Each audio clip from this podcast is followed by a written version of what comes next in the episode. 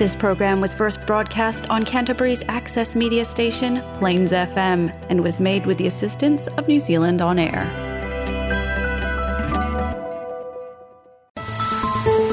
Need basic information on legal rights on topics like employment, consumer or tenancy issues?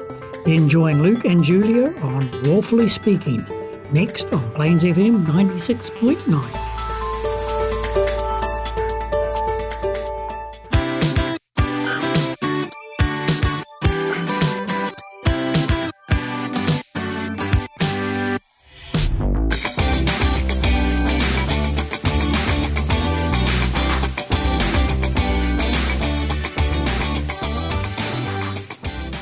Hi, and welcome to another episode of Lawfully Speaking with Luke.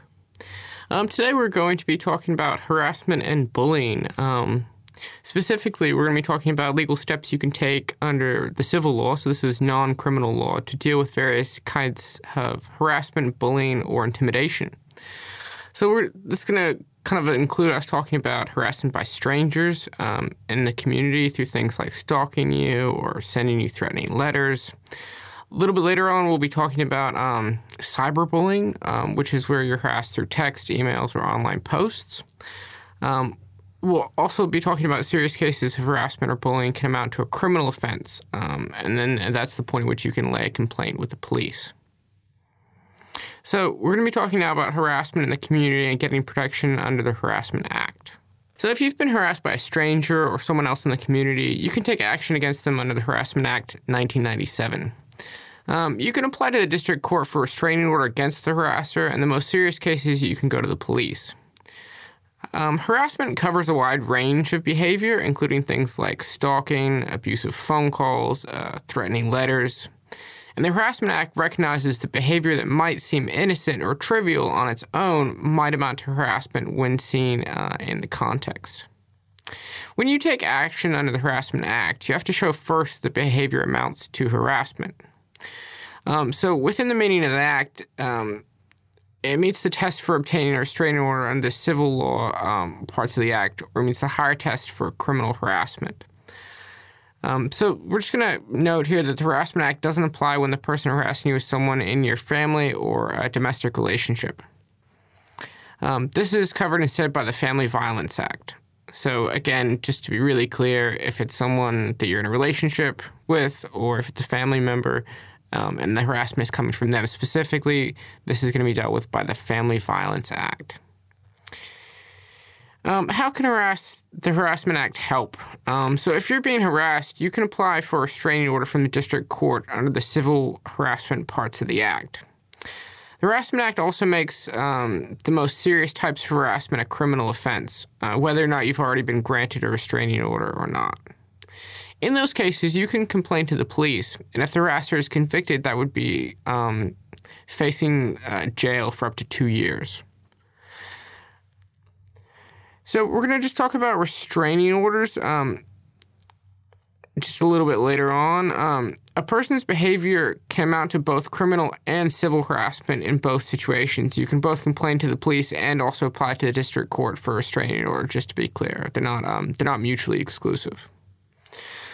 So, what is a restraining order? A restraining order is a legal order granted by the district court um, under the civil harassment parts of the Harassment Act. The order makes it a criminal offense for the harasser to contact you in any way or do things like watching or hanging around outside your home or following or stopping you in the street or doing anything else that would make you um, or a reasonable person fear for their safety. So basically, this is the kind of um, you know there, there's a there's a behavior that we're not exactly um, thrilled about, so to speak, and this is going basically in a court order to stop any sort of behavior. Um, the order also makes it illegal for the harasser to threaten to do any of those things or to encourage someone else to do any of those things to you. Um, so again, I couldn't, um, you know, Sam, Sam harassing someone, I couldn't simply just ask someone else to harass them for me. It, that that behavior would be um, would be um, ceased as well. So just having a restraining order made against them doesn't give the harasser a criminal record. However, it's a criminal offense if they breach the order, and this will give the person a criminal record. In this way, a restraining order is similar to a protection order under the Family Violence Act. If the criteria for a restraining order are met, an order can be made against any person, um, but there are some exceptions specifically too. So, an order can't be made against a child, that is someone under 17 years old, unless they're married or in a civil union or a de facto relationship with their parents' permission. An order can't be made against someone who uh, you are or have been in a family or domestic relationship with. In these cases, you may be able to apply again for a protection order under the Family Violence Act. So, something else we can do is complain to the Human Rights Commission about sexual or racial harassment.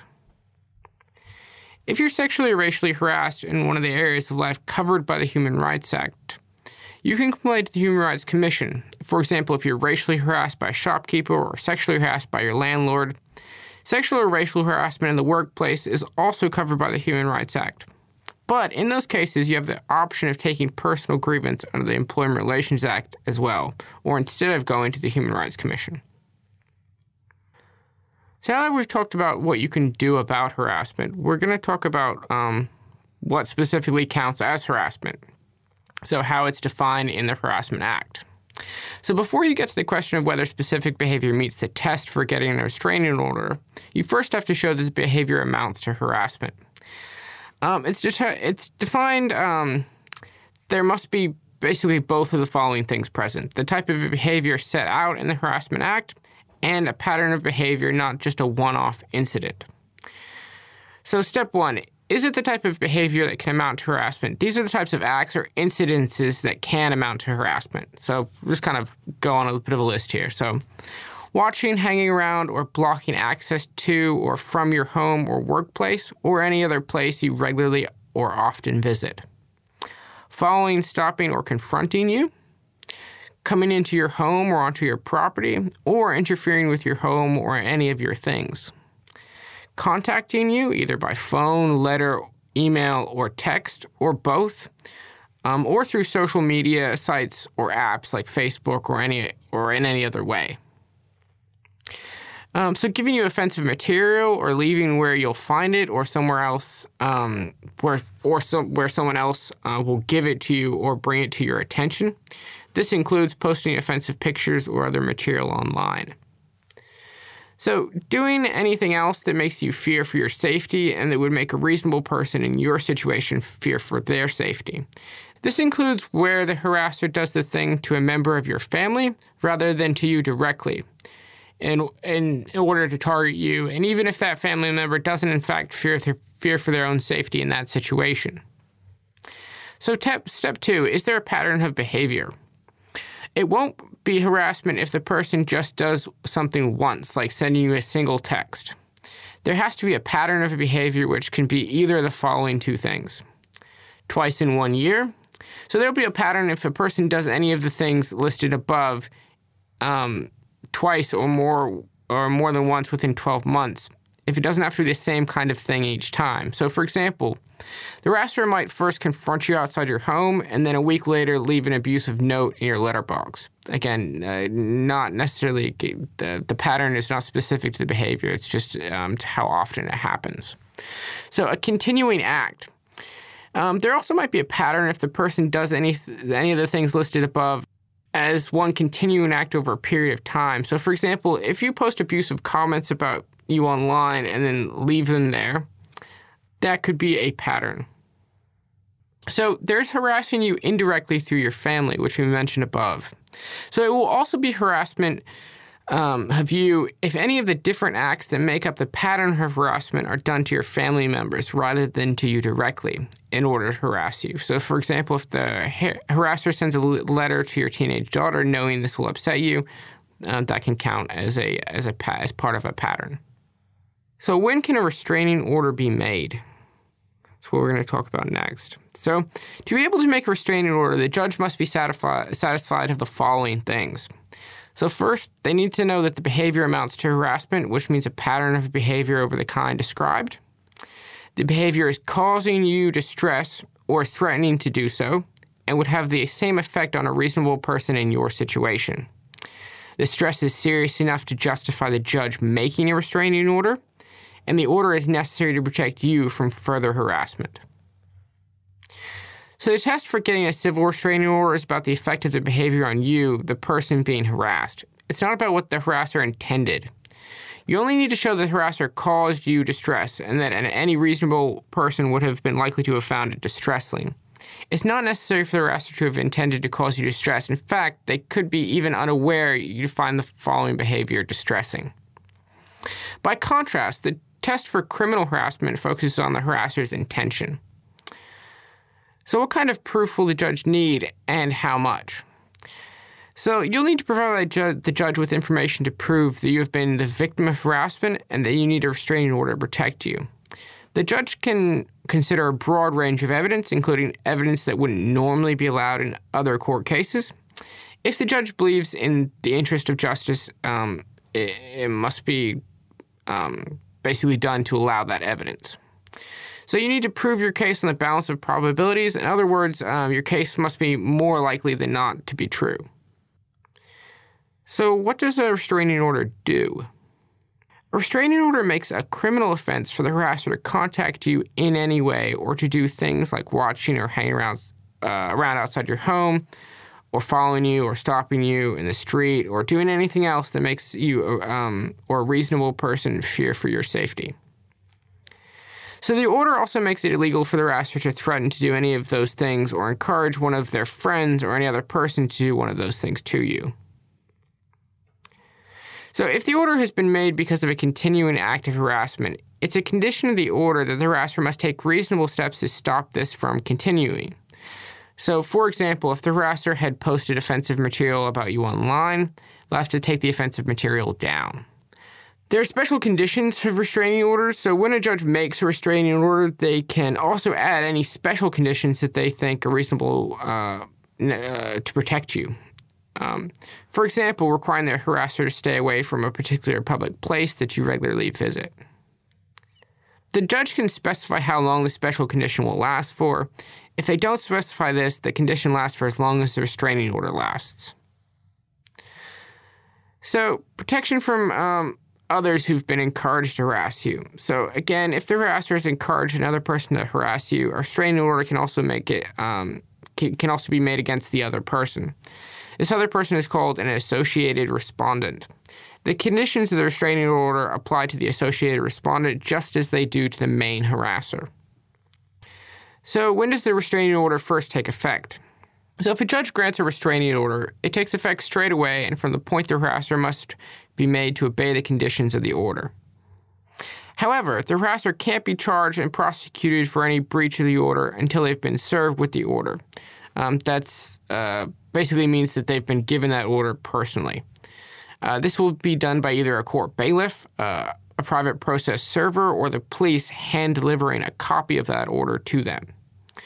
A copy of the order will also be given to you and to the local police station. So, how long does a restraining order last for? A restraining order can be made for as long as the judge thinks it's necessary to protect you. If the judge doesn't specify a particular period, the order lasts for one year. If the judge does specify a period for the order, this can be later extended if this is necessary to protect you from the harasser. Either you or the harasser can apply for the restraining order to be ended or discharged before um, it is due to end. So the judge will need to be convinced that the order is, again, no longer necessary. So now we're going to be talking about breaches of restraining orders. What kinds of behavior will breach the restraining order?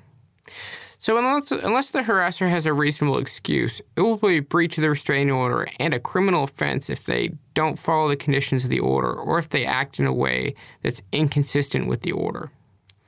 It will therefore be a criminal offense for the harasser to contact you in any way or to do things like watching you, hanging around outside your home, or following you or stopping you in the street again, or doing anything else that gives you a reasonable fear for your safety. The order also makes it illegal for the harasser to threaten to do any of those things or to encourage, again, any other person to do any of those things. As well as being charged with breaching a restraining order, the respondent can also be charged with any other criminal um, offense committed at the same time, such as assault, theft, or misuse of a telephone. So, what's the penalty for breaching a restraining order? Um, if the harasser breaches the restraining order, they can be jailed for up to six months or fined up to $5,000. However, they can be jailed for up to two years if they've already been convicted twice in the last three years of breaching a restraining order made to protect you. This heavier penalty applies whether the earlier conviction related to the same restraining order or to a separate restraining order made to protect you. So now we're going to be talking about cyberbullying. Um, so these are specifically protections against online digital harassment. Um, so the basis of these protections are going to come from the Harmful Digital Communications Act 2015. Um, basically, it set up special processes um, you can use if you've been harassed or bullied through text, emails, websites, apps, or social media posts. The aim is to provide a relatively quick and easy way for harm to be reduced, including by getting harmful posts or messages taken down or disabled, um, while at the same time giving people appropriate room for freedom of expression. Kind of a balancing of uh, two different types of considerations here. So, one of the features introduced by this act is a special complaints and mediation agency. Uh, this is called NetSafe. The Internet Safety Organization has been appointed to play this role. If going to NetSafe doesn't fix the problem, you can apply to the district court. The judge can do things like order the harmful post to be taken down or order the personal respons- uh, person responsible to publish a correction or an apology. The Act also establishes a number of specific principles to guide online digital behavior. So, NetSafe and judges have to take these principles into account when they're dealing with claims that someone is being cyberbullied. So, the 10 principles for online digital behavior. So, the Harmful Digital Communications Act sets out um, these principles to apply to text, emails, online posts, um, and they basically just call them digital communications. So, NetSafe, as a cyberbullying complaints agency, is supposed to take these principles into account when it's considering a, a complaint. If complaining to NetSafe doesn't solve the problem and you decide to take your complaint to the district court, the judge will also have to take these principles into account. So the principles say that digital communications that are sent to you or about you should do you or any of the following things.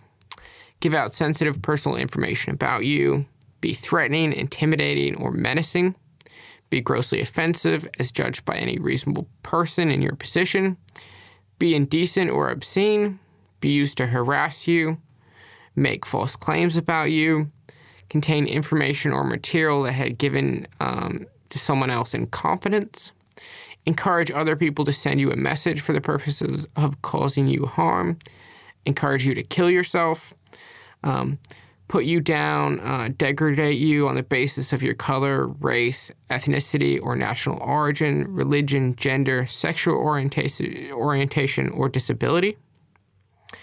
Other laws that can be used against cyberbullying.